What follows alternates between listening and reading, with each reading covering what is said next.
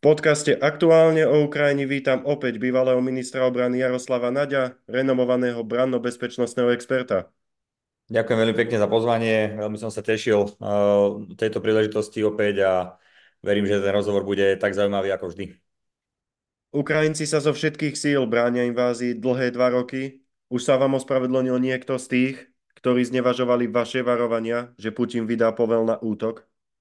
No, to najjemnejšie, čo som počul smerom e, ku mne a k e, Ivanovi Korčokovi bolo, že no takže my sme mali vlastne informácie, ktoré oni nemali a preto to spochybňovali. To som zachytil niekde od nejakého kmeca, ak sa nemýlim, ale, ale inak samozrejme nikto sa neospravedlnil ani za to, že nás nazýva, nazývali vojnovými štváčmi, ani za nič podobné a, a naopak e, vidíme aj po nástupe tejto vlády, že pomoc Ukrajine je vec, e, ktorá sa im vyslovene brídi a robia len absolútne minimum, ktoré je potrebné, aby urobili. Mimochodom, Ukrajinu súžuje Putinová invázia už dlhých 10 rokov. V týchto dňoch si pripomíname 10. výročie udalostí na Majdane. Áno, e, samozrejme, že už anexia Krymu a, a časti územia e, na Ukrajine mala byť tou červenou líniou, za ktorú by sme v žiadnom prípade nemohli ustúpiť. Práve naopak, už vtedy sme mali konať úplne jasne, ako medzinárodné spoločenstvo mám na mysli teraz a uh, to, že Putin klamal celý svet, že oni nie sú za anexiou Krímu a že to sú len nejakí zelení mužičkovia a neviem, čo to tam vtedy uh, za nezmysly táral, tak na to mala prísť úplne jasná reakcia od medzinárodného spoločenstva. To sa nestalo a to vlastne Putina namotivovalo, aby pokračoval ďalej a aby spustil tú ofenzívu celoformátovú, tak ako ju spustil pred dvomi rokmi. Myslím si, že Ukrajina naozaj 10 rokov trpí a trpí brutálnu ruskú agresiu, kde umierajú tisícky, 10 tisíce ľudí. E, absolútne zbytočne len a len kvôli tomu, že e, Putin e, sa snaží vytvoriť si nejaký svoj pomník, aby sa o ňom učili ako Stalinovi či Leninovi, ale na konci dňa aj o ňom sa budú učiť iba ako diktátorovi a tyranovi. Pôsobíte vo funkcii poradcu Českej ministerky obrany. Musí to byť ako živá voda v porovnaní so slovenskou súčasnosťou. Áno. Keď sa zúčastňujem pravidelne porad na Českom ministerstve, tak je to osviežujúce naozaj, lebo tá diskusia tam je o niečom úplne inom ako diskusia, ktorú zažívame tu na Slovensku v podaní Fica, Kaliňáka, Pelegriniho a ďalších. Jeden nevidí vojnu, druhý Pelegrini hovorí, že len sem tam nejaká raketa buchne a, a podobné nezmysly a klamstva v Čechách je tá diskusia oveľa úprimnejšia, priamejšia každý si uvedomuje, dokonca ešte aj, ešte aj ten Babiš, že Ukrajina je jasnou obeťou ruskej agresie a že jednoducho to, čo sa dnes deje, jednoznačne vyžaduje to, aby sme spoločne pomáhali Ukrajine, aby sa obránila tejto agresii, lebo inak to bude vyslovene nespravodlivé a budeme vlastne podporovať nepriamo vojnového štváča, agresora Putina, presne tak, ako to robí Fico a spolu. V sobotu sa chystáme do Prahy na akciu Den za Ukrajinu. Vidíme sa tam? Dostal som pozvanku a mrzí ma to, ale vzhľadom k inému programu, ktorý mám dlhodobo plánovaný, eh, sa toho nemôžem zúčastniť, ale úprimne som veľmi zvažoval, ako tam prísť. Eh, ja tam teda tentokrát nebudem a hovorím ešte raz, veľmi ma to mrzí. Ako hodnotíte snahu českého prezidenta Petra Pavla a českého ministerstva obrany zohnať pre Ukrajinu čo najviac dielostreleckej munície? Veľmi pozitívne a e, presne viem, akým spôsobom e, vlastne sa im podarilo aj e, získať možnosti pre nákup naozaj stoviek tisíc kusov delostreleckej munície po svete, lebo sú krajiny, ktoré jednoducho takúto muníciu k dispozícii majú a sú ochotné ju predať, ale z rôznych dôvodov nemôžu predať priamo na Ukrajinu, ale sú OK s tým, ak to predajú tretej krajine a táto predá na Ukrajinu. A e, jednoducho táto možnosť na stole je, ale treba nájsť na to finančné zdroje adekvátne, pretože samozrejme, že to sú veľmi drahé záležitosti a v tom, aj v tomto prípade hovoríme naozaj o o desiatkách, možno stovkách miliónov. Takže e, jasné, e, musí sa to ešte dotiahnuť do konca, ale ak by sa to podarilo a Ukrajina by naozaj získala ďalších povedzme 400 alebo viac tisíc e, kusov delostrelecké munície, tak by jej to veľmi pomohlo. Dánska premiérka oznámila poskytnutie kompletného delostrelectva Ukrajine. Bude to inšpirovať ďalších? Bodaj by to tak bolo, lebo presne o tom toto je.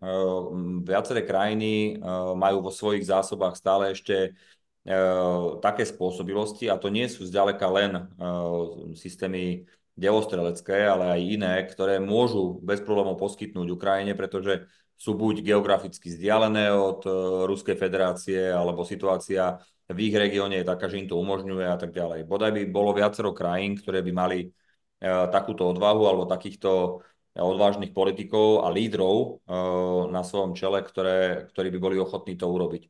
Teraz veľmi úprimne len s takým s takou nostalgiou spomínam na to, ako sme mali diskusie e, vo vláde aj, aj v koaličnej rade, keď sme išli darovať systém S-300 na Ukrajinu. Naozaj veľká vďaka všetkým koaličným lídrom vtedy, lebo no, s výnimkou Richarda Sulíka, ktorý bol dlho proti a dlho to blokoval, až nakoniec teda ho presvedčili jeho vlastní poslanci. Ale inak všetci ostatní naozaj boli za to, aby sa Ukrajine pomohlo a my sme vlastne boli príkladom, pozitívnym príkladom pre mnohé iné krajiny, že, že jednoducho stojí za to pomáhať Ukrajine a tak. Dnes verím, že Dánsko bude pozitívnym príkladom pre mnohé krajiny, ktoré bez problémov môžu poskytnúť e, časti svojho delostrelectva muníciu priamo zo svojich skladov a nemusíme čakať, kým sa nejaké, nejaká munícia vyrobí. Takže verím tomu, že e, naozaj e, pani premiérka Dánska inak veľmi rešpektovaná aj v zahraničí, jedna z kandidátok na možnú pozíciu generálnej tajomničky NATO.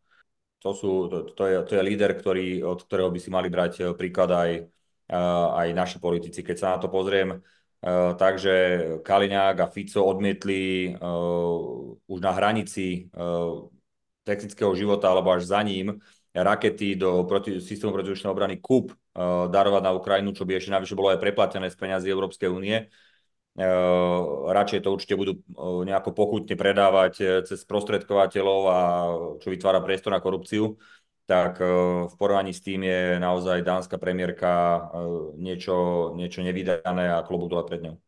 Ukrajina podpisuje zmluvy o bezpečnostnej spolupráci so spojencami. Aký to bude mať praktický význam? No, na jednej strane samozrejme ma veľmi teší, že takéto zmluvy sa podpisujú, či už s Nemeckom, s Francúzskom a tak ďalej. Na druhej strane spomeňme si na to budapešianské memorandum, ktoré e, podpísali e, dokonca aj Rusi, e, ktoré garantovalo územnú celistvosť Ukrajine v prípade, že sa vzdá jadrových zbraní a tak ďalej. No úprimne poviem, keby sa Ukrajina nebola vtedy zdala jadrových zbraní, tak dnes by si Rusi netrúfli na ňu zautočiť, lebo by sa báli toho, že Ukrajina by mala právo na svoju obranu aj za použitie jadrových zbraní, lebo takto majú všetky krajiny, ktoré vlastne jadrové zbranie. Tým pádom by si Rusi nedovolili zautočiť. Dosiahli presne, čo chceli. Jadrové zbranie zobrali od Ukrajiny a teraz na ňu zautočili a kradnú jej územie. Verím, že tieto jednotlivé bilaterálne dohody, ktoré uzatvára Ukrajina, budú vykonateľné, aj keď každá z nich, pokiaľ správne viem, tak má doložku, že vlastne začína platiť až momentom ukončenia vojnového konfliktu, ktorý je s Ruskom teraz. Takže uvidíme, čo to prinesie pro futurum, ale Pravda je, že eh, keď by mala Ukrajina takéto dohody podpísané pred samotným útokom eh, Ruska a dneska sme nemuseli eh, mať v Európe taký zásadne veľký vojnový konflikt. Pred pár dňami sa skončila Mníchovská bezpečnostná konferencia. Aké výsledky z nej môžeme vyvodiť vzhľadom k Ukrajine? Mníchovská konferencia je naozaj číslo jedna vo svete z hľadiska bezpečnostných konferencií. Klobúk dole pred tým, ako to každoročne organizujú a naozaj v histórii uh, tejto konferencie sme tam mali niekoľko zásadných príhovorov uh, rôznych uh, štátnikov alebo svetových lídrov. A pamätám si aj na príhovor Vladimíra Putina, ktorý tam mal, už to bude viacero rokov dozadu a kde vtedy jednoducho to, čo tam prezentoval, tak dnes robí. Jednoducho vtedy sme nechceli tomu klásť až taký veľký význam, mysleli sme si možno, že preháňa a že tam robí nejaké divadelné predstavenia, ale on už vtedy snívalo o tom, že ako chce znova zjednocovať e, bývalý sovietský zväz a opakoval stále, že rozpad sovietského zväzu bola najväčšia krivda v histórii a najhoršie obdobie pre Rusko a tak ďalej a že to chce zvrátiť a chce zvrátiť svetový poriadok. No a potom k tomu napísal aj niekoľko štúdí a na konci dňa sa ukazuje, že tieto šialenstva, ktoré vtedy hovoril, tak e, sa snažia realizovať.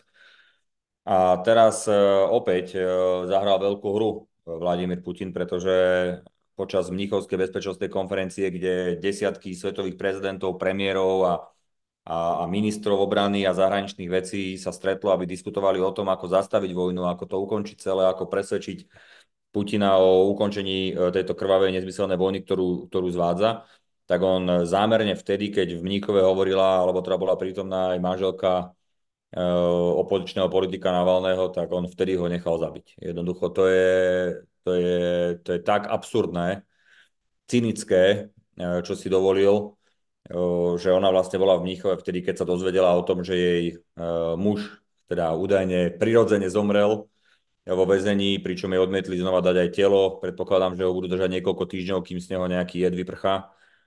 Jednoducho to je, to je neuveriteľné. A ten záver je jasný. Celý svet demokratický, celá spoločnosť demokratická v celom svete sa zhoduje na tom, že, že Putin je, je tyran, je agresor, krvilačný a, a že ho treba zastaviť a, a v podstate celý demokratický svet si to uvedomuje okrem uh, snáď maďarskej a slovenskej vlády aktuálne, čo je teda hrozné, že patríme do tých krajín, ktoré vlastne majú ako keby pozitívne narratívy voči Putinovi, ale, ale iba to ukazuje to, že ten svet demokratický je inde a, a verím, že spoluprácou a veľmi intenzívnou spoluprácou vzájomnou urobia všetko preto, aby, aby Putinov režim neposilňoval, práve naopak, aby, aby bol potlačený.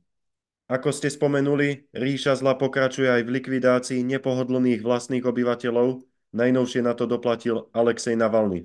Svedčí to o tom, že Putin stále žije mentálne v období KGB a toho, ako, ako fungovali za studenej vojny.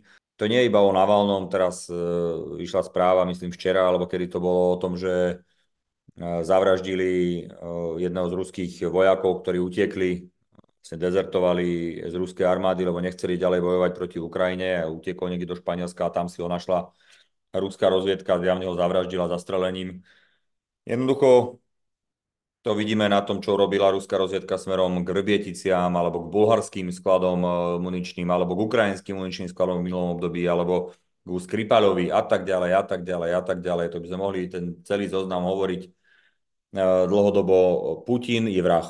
Je to tak, e, či to niekto chce počuť, alebo nechce počuť Putin je človek, ktorý nemá s demokraciou nič spoločné, je to totalitárny autokrat, tyran, ktorý e, dokázal za jeden deň zavrieť 360 ľudí, ktorí sa prišli pokloniť pamiatke Navalného. To bola jediná vec, ktorou sa spreneverili jeho režimu Putinovmu a za to išli do väzenia. Jednoducho je to neuveriteľné, čo si dovoluje, ale úprimne nech si teda robí vo svojej krajine E, ak ho tam ľudia teda chcú a ne, ne, sami proti nemu nepovstanú, tak nech tam robí, čo chce. Ale to, že po svete rozputáva vojnové konflikty, že spolupracuje s Iránom, uh, že s vysokou pravdepodobnosťou je za tým, že Hamas zautočil na Izrael, že s vysokou pravdepodobnosťou je za tým, že uh, jemenskí povstalci radikálni tam ohrozujú civilné lode, a tým pádom kolabuje alebo je ohrozená svetová ekonomika s tým, že nakupuje zbranie do Severnej Kórey a tak ďalej a tak ďalej a tak ďalej. Jednoducho tým preukazuje to, že my by sme nemali mať e, s Putinom absolútne nič spoločné a to, že počúvam tu od nejakých Dankov a podobných zbrúdencov, že by sme mali znova vytvoriť nejaké skupiny priateľstva v našom parlamente s Ruskom a Bieloruskom, tak to naozaj môžu len chore mozgy e, takéto vec e, požadovať bude medzi štátmi, ktoré podpíšu zmluvu o bezpečnostnej spolupráci s Ukrajinou aj Slovensko? tak za tejto vlády určite nie.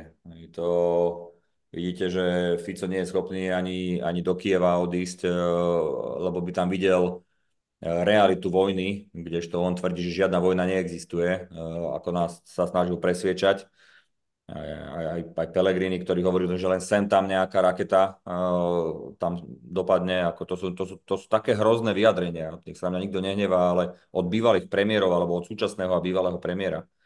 Že to mi hlava neberie jednoducho, ako sa môžu takýmto spôsobom stavať e, k Európskej únii, k NATO a tak ďalej. Absolutná hrôza.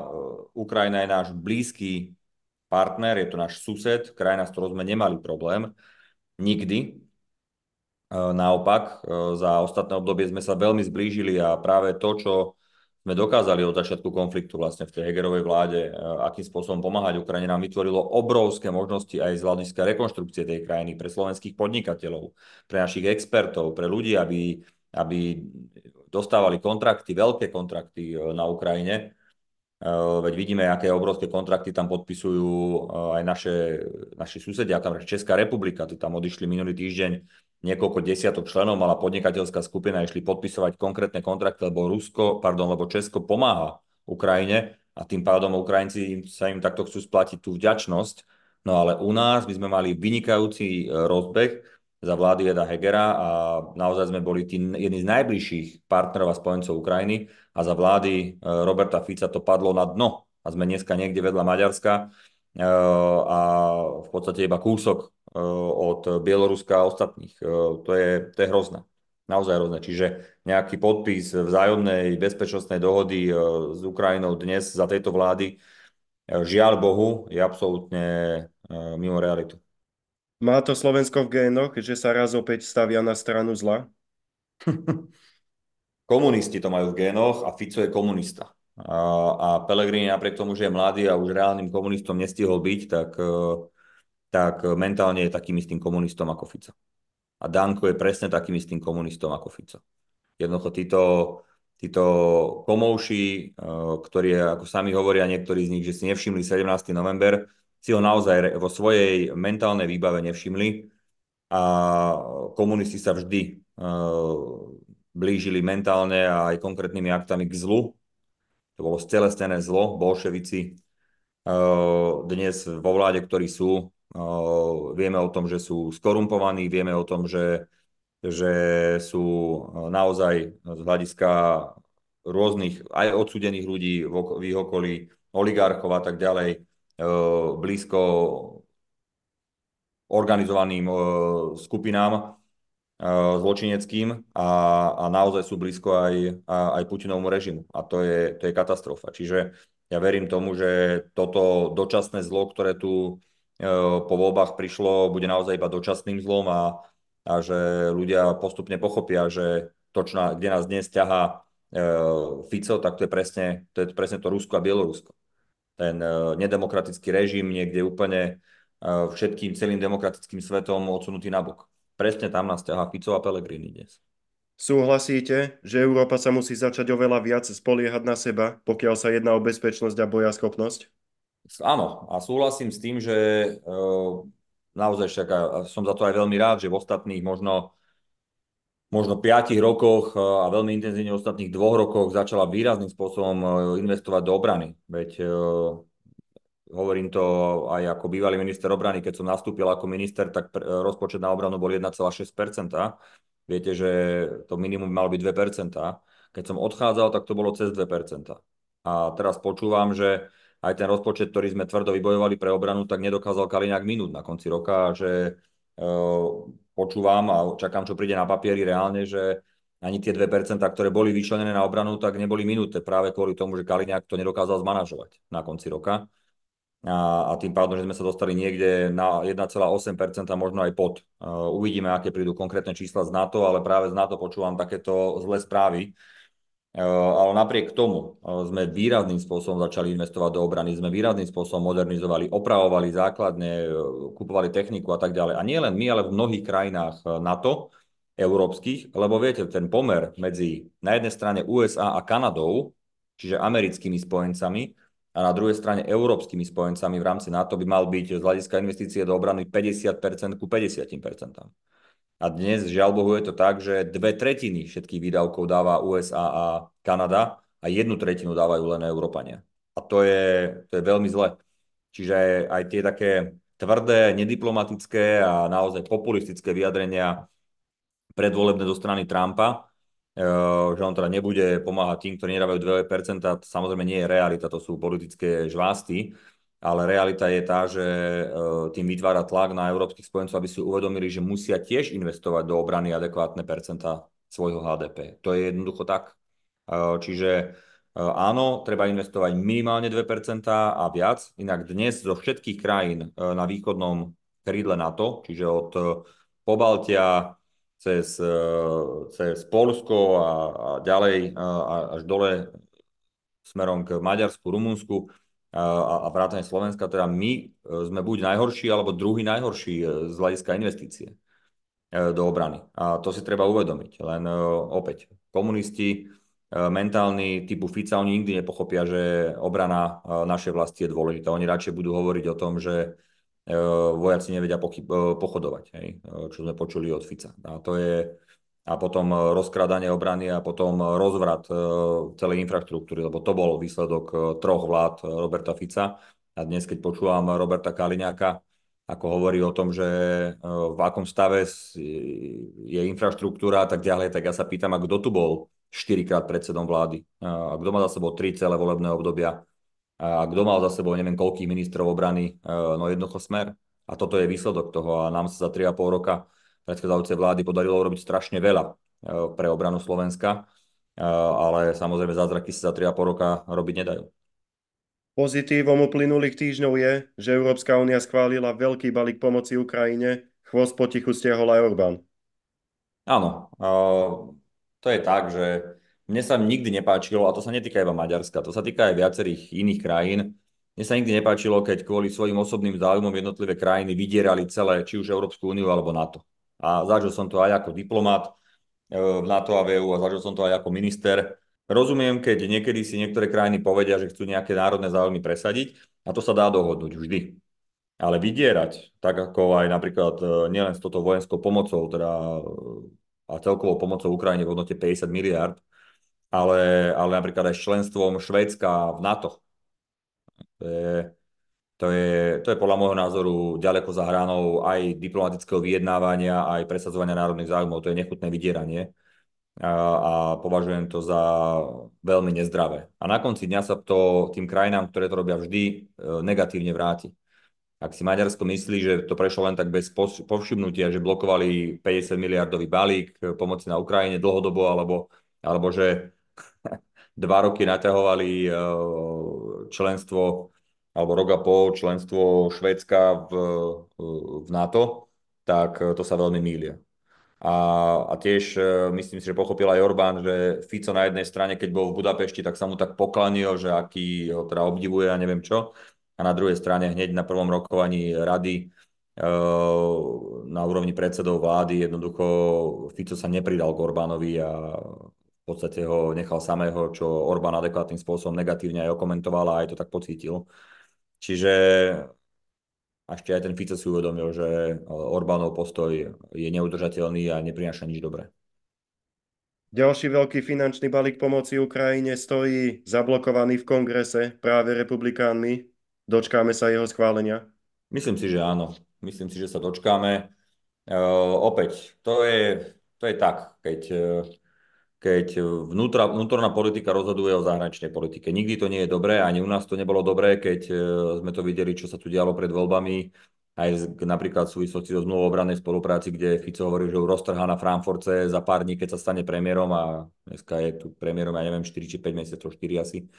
A, a jednoducho so zmluvou sa nerobí absolútne nič, lebo bola štandardná, normálna a správne bolo, že bola podpísaná a tak aj ostane. A to isté teraz vidíme v Amerike, kde republikáni kvôli vnútornej politickej téme, ktorá sa týka vybudovania plotu na hranici s Mexikom, e, blokujú pomoc Ukrajine. E, je to, je to nechutné, je to nesprávne, ale myslím si, že tak ako vždy v Amerike, aj v tomto prípade sa nakoniec zachovajú správne, len zbytočne sa stratilo niekoľko týždňov až mesiacov a Ukrajina kvôli tomu výrazným spôsobom trpí. Myslím si, že už to uvedomujú aj tí republikánsky kongresmani, ktorí doteraz poslušne sklopili hlavu pred e, počas nejakého vydierania alebo vyjednávania v rámci kongresu, ale myslím si, že to už schvália. Ja už som sa to hostia opýtal v rozhovoroch viackrát, ako by sa podľa vás na súčasných republikánov pozeral Ronald Reagan. Áno, e, v histórii každej krajiny je niekoľko velikánov, lídrov, ktorý, pred ktorými treba takzvané klobúk zložiť a samozrejme Ronald Reagan bol jedným z nich, e, to treba povedať.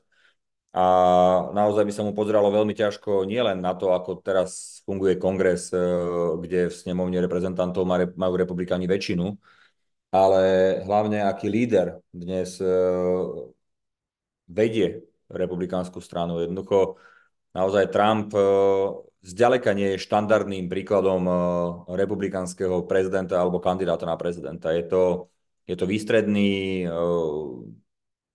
milionár, ktorý má veľké problémy aj z hľadiska svojho majetku a jednoducho veľmi negatívnym spôsobom, a to si dovolím povedať úplne otvorene, sa, zapi- sa zapisuje do, do histórie USA a tiež republikánskej strany. A je jasné, že aj veľká časť podporovateľov republikánskej strany má veľký problém s tým, aby volili Donalda Trumpa za prezidenta USA.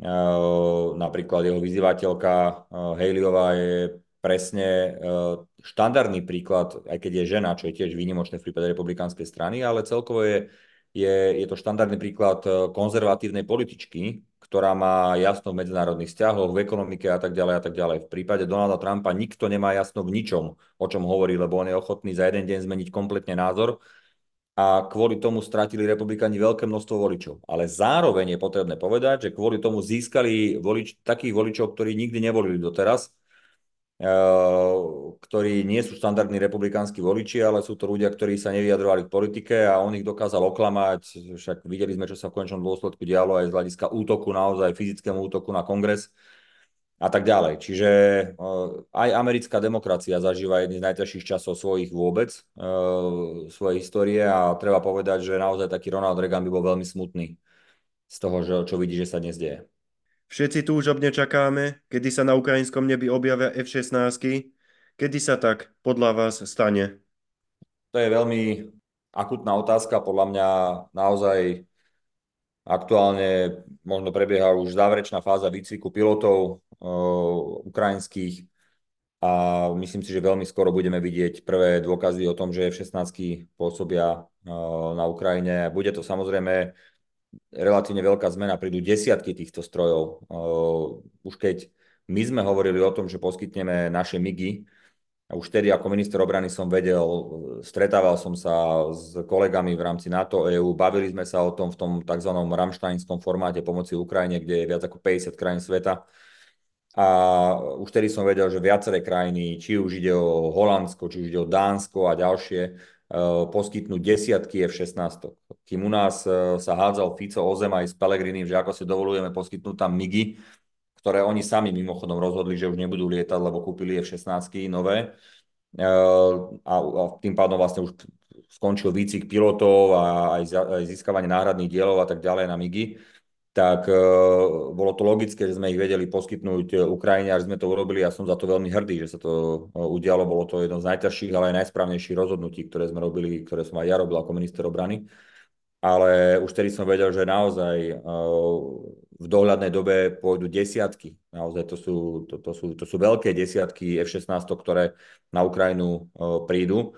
A áno, z hľadiska vybavenosti tých F-16 a tak ďalej, aj keď sú to staršie verzie, oveľa staršie ako tie, ktoré napríklad prídu k nám nebo tento rok prvé na Slovensko, ale e, napriek tomu sú zásadným posunom pozitívnym vo vybavenosti. Už, už tie staré F-16 sú vo veľa lepšom stave ako tie MIGy, ktoré sme my dali na Ukrajinu.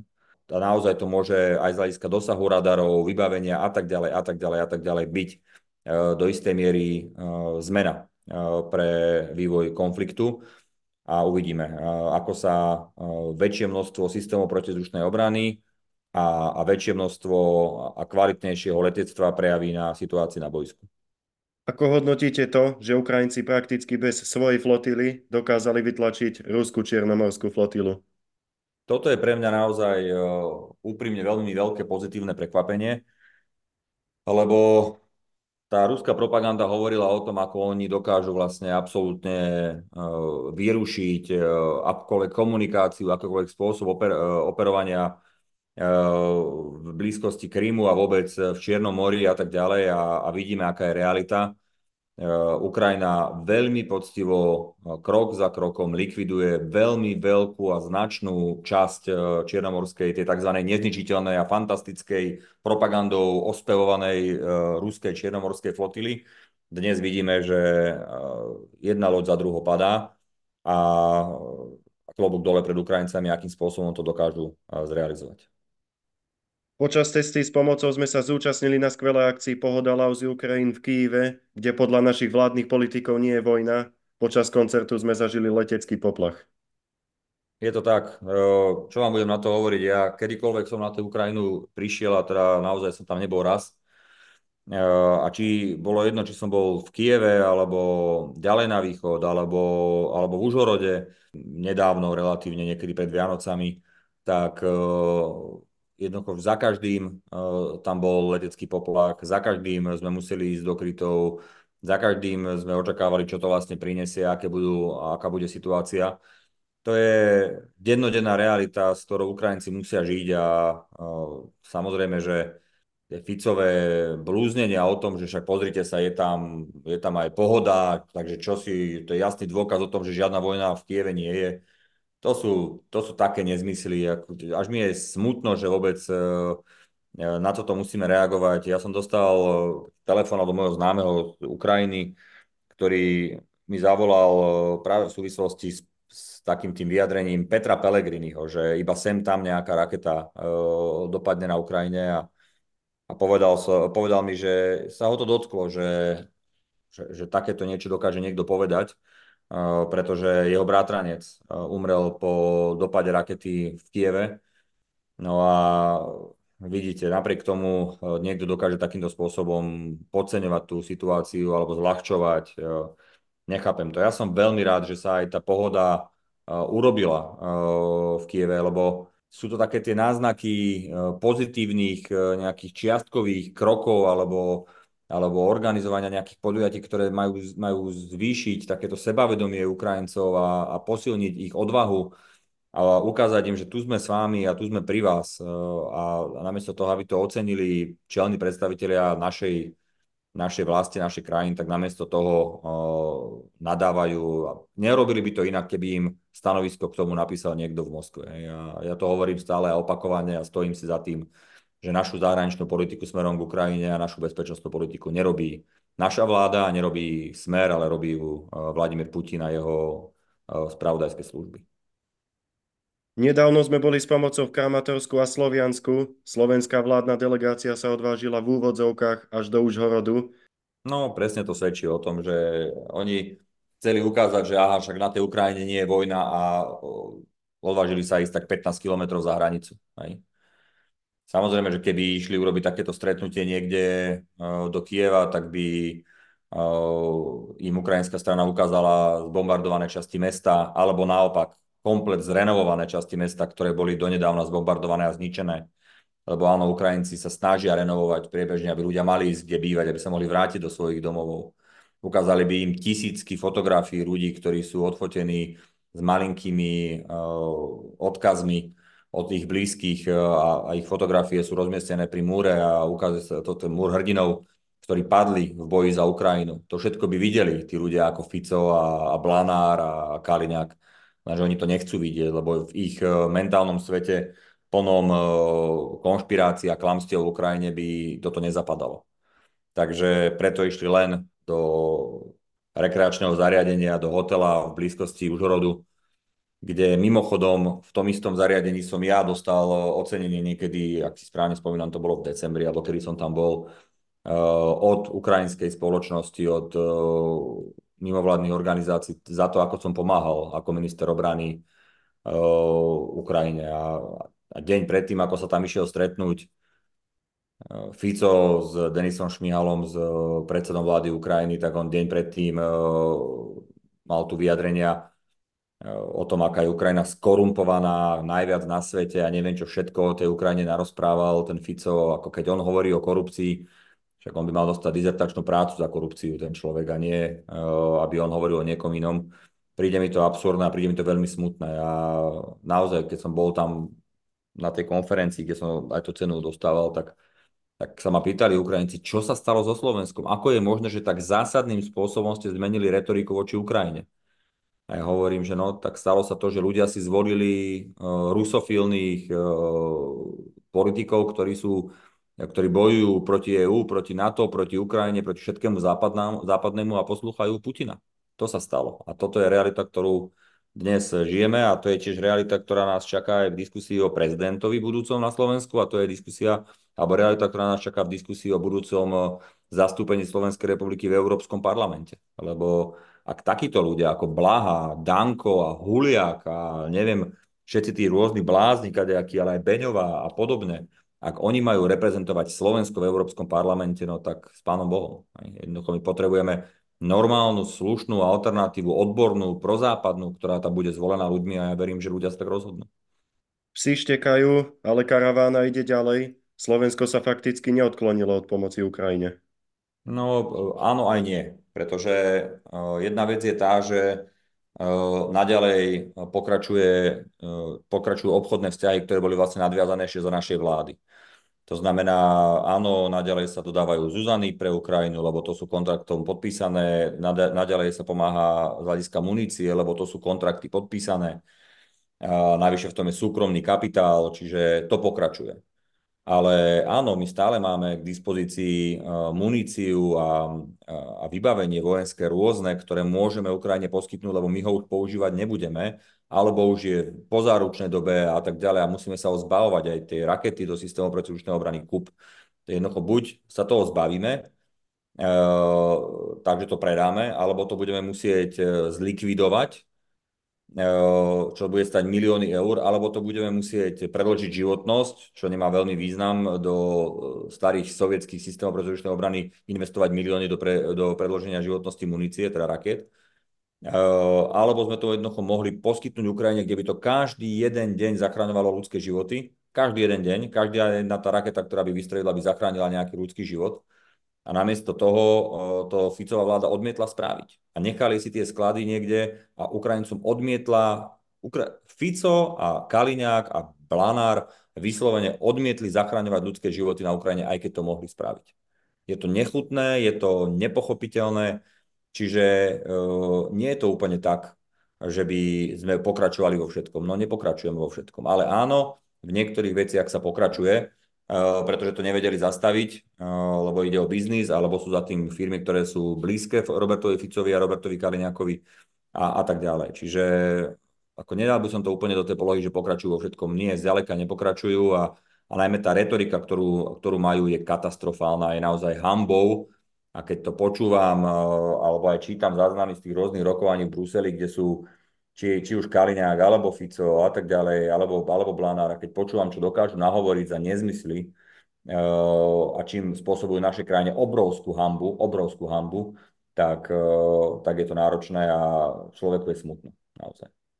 Neobávate sa o ďalší osud dohody o spolupráci v oblasti obrany DCA medzi Slovenskom a USA? Nie, vôbec sa neobávam, pretože od začiatku mi bolo jasné, že to je štandardná zmluva DCA, ktorú má podpísané takmer 30 krajín, takmer všetky krajiny v NATO. Po nás to už podpísala aj Česká republika a ďalší. Uh, vieme o tom, že to je štandardná zmluva, dokonca som videl na tlačovej konferencii, kde česká ministerka poďakovala Robertovi Kaliňákovi, že Slovenská republika im pomohla vyjednať dobrú dohodu, že vychádzala zo slovenskej dohody. Oni samozrejme strašili ľudí s násilňovaním Američanmi na Slovensku, našich žien a diev, dievčat. Uh, strašili tu nejakými základňami, už aj uh, primátorka Svejača, ktorá robila referendum o neexistujúcej základni, uh, tak už aj tá povedala, že vlastne my ani nevieme, že tu niekto je, lebo taká je realita. Navyše Američania na Sliači nikdy neboli, vôbec žiadni. Boli tam Nemci a Holandiania, už ani tí tam nie sú.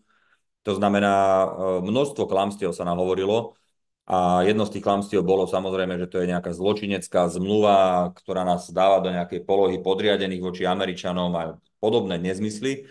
No a že to teda okamžite zrušia. Samozrejme nastúpili do vlády a uvedomili si, že nič zrušiť nechcú, lebo tá zmluva je štandardná. Ešte Kaliňák dal pokyn, aby sa porovnala tá zmluva s Čechmi a, a, a s maďarskou verziou a neviem, z ešte v, v rámci V4 celé a, a zistili, že je absolútne veľmi podobná, v niektorých momentoch dokonca totožná eh, a zistili, že tam nie je veľmi čo, čo riešiť, no tak jediné, čo im ostalo je hovoriť o tom, že oni teda chcú ju vylepšiť, no ale celý svet, alebo teda celé Slovensko malo možnosť vypočuť si aj americkú stranu, oni povedali, že nevidia na to absolútne žiaden dôvod, že to jednoducho, keď slovenská strana chce niečo otvoriť, nech to otvorí a bude sa o tom jednať. A ja očakávam, že sa bude jednať 3 roky, 4 roky, 5 rokov, aj tak sa nič neurobí čiže žiadne zmeny v tej zmluve neočakávam a je to celé iba divadelné predstavenie pre voličov Smeru, lebo my veľmi dobre vieme, že akú sme tú zmluvu podpísali a že prakticky dve tretiny tej zmluvy boli dojednané už za vlády Fica a Pellegriniho a my sme to vlastne iba dokončili, čiže my sme veľmi dobre vedeli,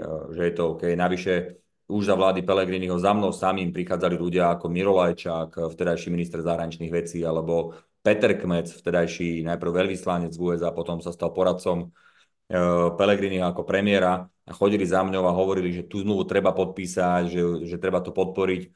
Tak my sme to podporovali už, už v minulosti v opozícii a, a keď sme sa dostali do vlády, tak som si myslel, že ten istý Kmec, ktorý sa zrazu stal poslancom, alebo ten istý Pelegrini, ktorý sa zrazu stal poslancom, že budú chcieť tiež tú zmluvu uzavrieť. A oni nám aj tak mimo kamier povedali, že oni s tým súhlasia, ale že budú robiť divadlo uh, na verejnosti. No tak divadlo na verejnosti robia a teraz už to tichučko, už sa k tomu nevyjadrujú a keď niekto niečo povie, takže to chcú zmeniť, ale nič meniť nebudú. Tá zmluva je štandardná, je správna a vďaka Bohu, že sme ju podpísali ešte pred uh, ruským útokom na Ukrajinu. Naša iniciatíva zadovážila tisíc zákopových piecok pre ukrajinských obrancov. Veľké množstvo darcov dokazuje, že aj u nás je stále veľa skvelých ľudí. Je to tak, pán Hridza. Chcem vám aj naozaj veľmi úprimne poďakovať aj za tú iniciatívu, ktorú ste urobili a rovnako teraz uh, by som chcel aj spomenúť, uh, viacerí to vedia, ale ja som sa stal aj ambasádorom uh, projektu Dárek pro Putina alebo Darček pre Putina.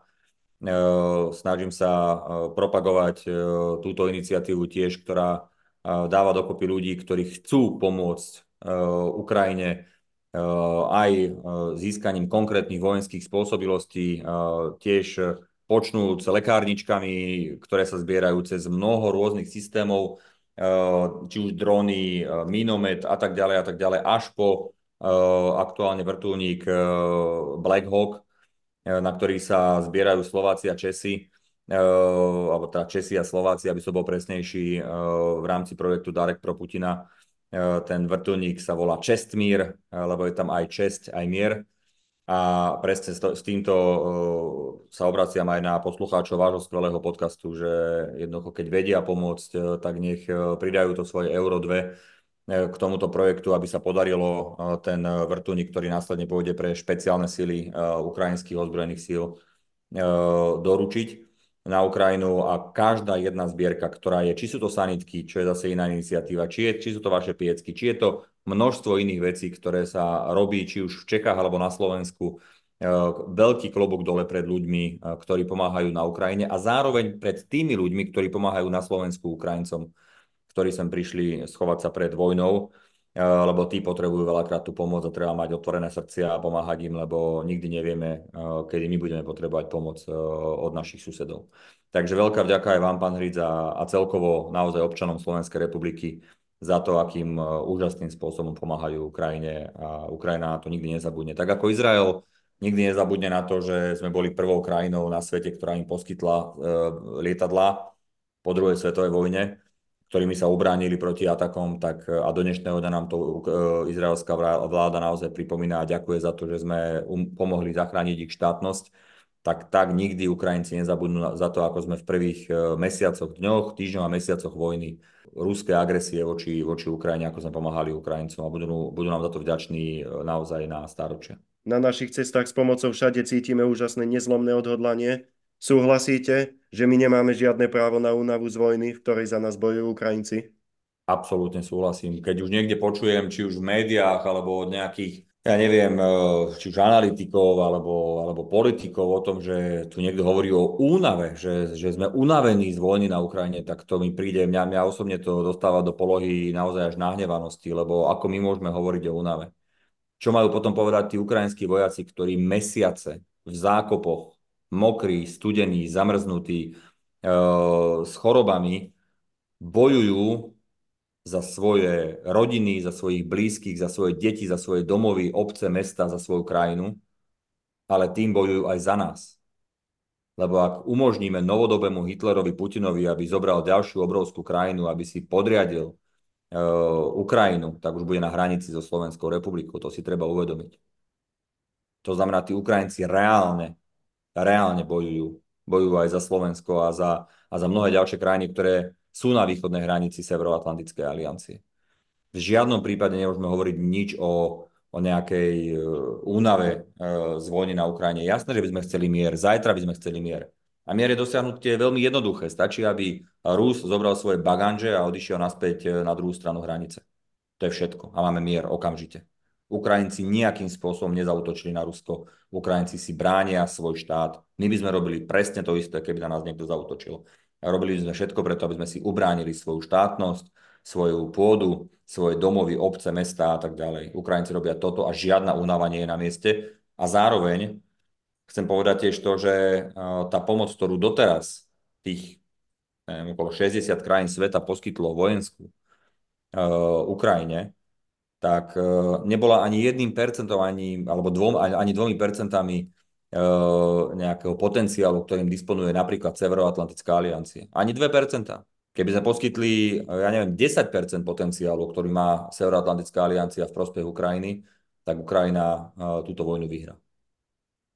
A naozaj je veľmi dôležité, aby všetky krajiny NATO a EU, ale aj tie ostatné krajiny, ktoré pomáhajú od Japonska počnúť cez Austráliu, Nový Zéland, Južnú Koreu a mnohé ďalšie krajiny až po, až po krajiny Južnej Ameriky, keby tieto krajiny naozaj vo veľkom poskytli všetko to, čo môžu poskytnúť, tak Ukrajinci sa naozaj ubránia tejto ruskej agresii. A tak by to aj malo byť. Nemôžeme dopustiť, aby Putin túto vojnu vyhral. Ešte raz si pripomeňme, že šialená Putinová invázia trvá už dva roky. Čo treba ešte učiniť, aby bola Ukrajina čo najskôr slobodná? Treba im pomôcť finančne a aj vojensky. To, čo hovoril Fico, že im budeme dávať deky a čaje a neviem čo, tak keď na vás niekto strieľa, deka vám nepomôže. Jednoducho my potrebujeme celý demokratický svet nnaozaj všetko, čo môžeme dať. A nebáť sa Putina. Nebáť sa jeho výrážok, nebáť sa výrážok Medvedeva o tom, ako jadrovo zautočia a zrovnajú zo zemou celú Európu a podobné blúdy. Jednoducho Rus patrí tam do svojej krajiny, nech si tam robí, čo chce, nech neotravuje demokratický svet a nech dajú pokoj demokratickej a slobodnej Ukrajine. To je všetko, čo od nich chceme. Nech tam odídu a nech dajú svetý pokoj. Musíme im pomáhať, ako len vieme, zjednotiť sa. Občania musia veriť tomu, že dobro musí zvíťaziť, nenechať e, sa oklamať e, konšpirátormi, klamármi, e, ruskou propagandou, aj ešte glorifikovať, nedaj Bože, ruský režim, lebo aj to vidíme, aj toho blázna Kočického, ktorý na svoju X7 od BMW si dá značku ešpz Moskva Z, ja sa pýtam, prečo si to nedá na nejakú ladu, ktorú si v Rusku kúpil. Prečo na tom západnom BMWčku e, luxusnom X7 si dá značku Moskva Z.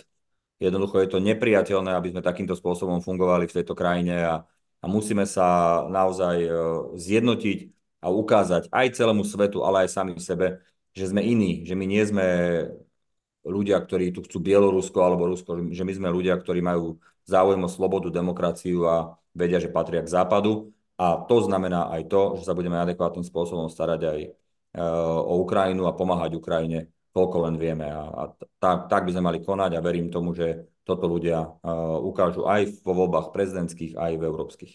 Ďakujem vám za zaujímavú analýzu aktuálneho diania. Do počutia na budúce. Sláva Ukrajine.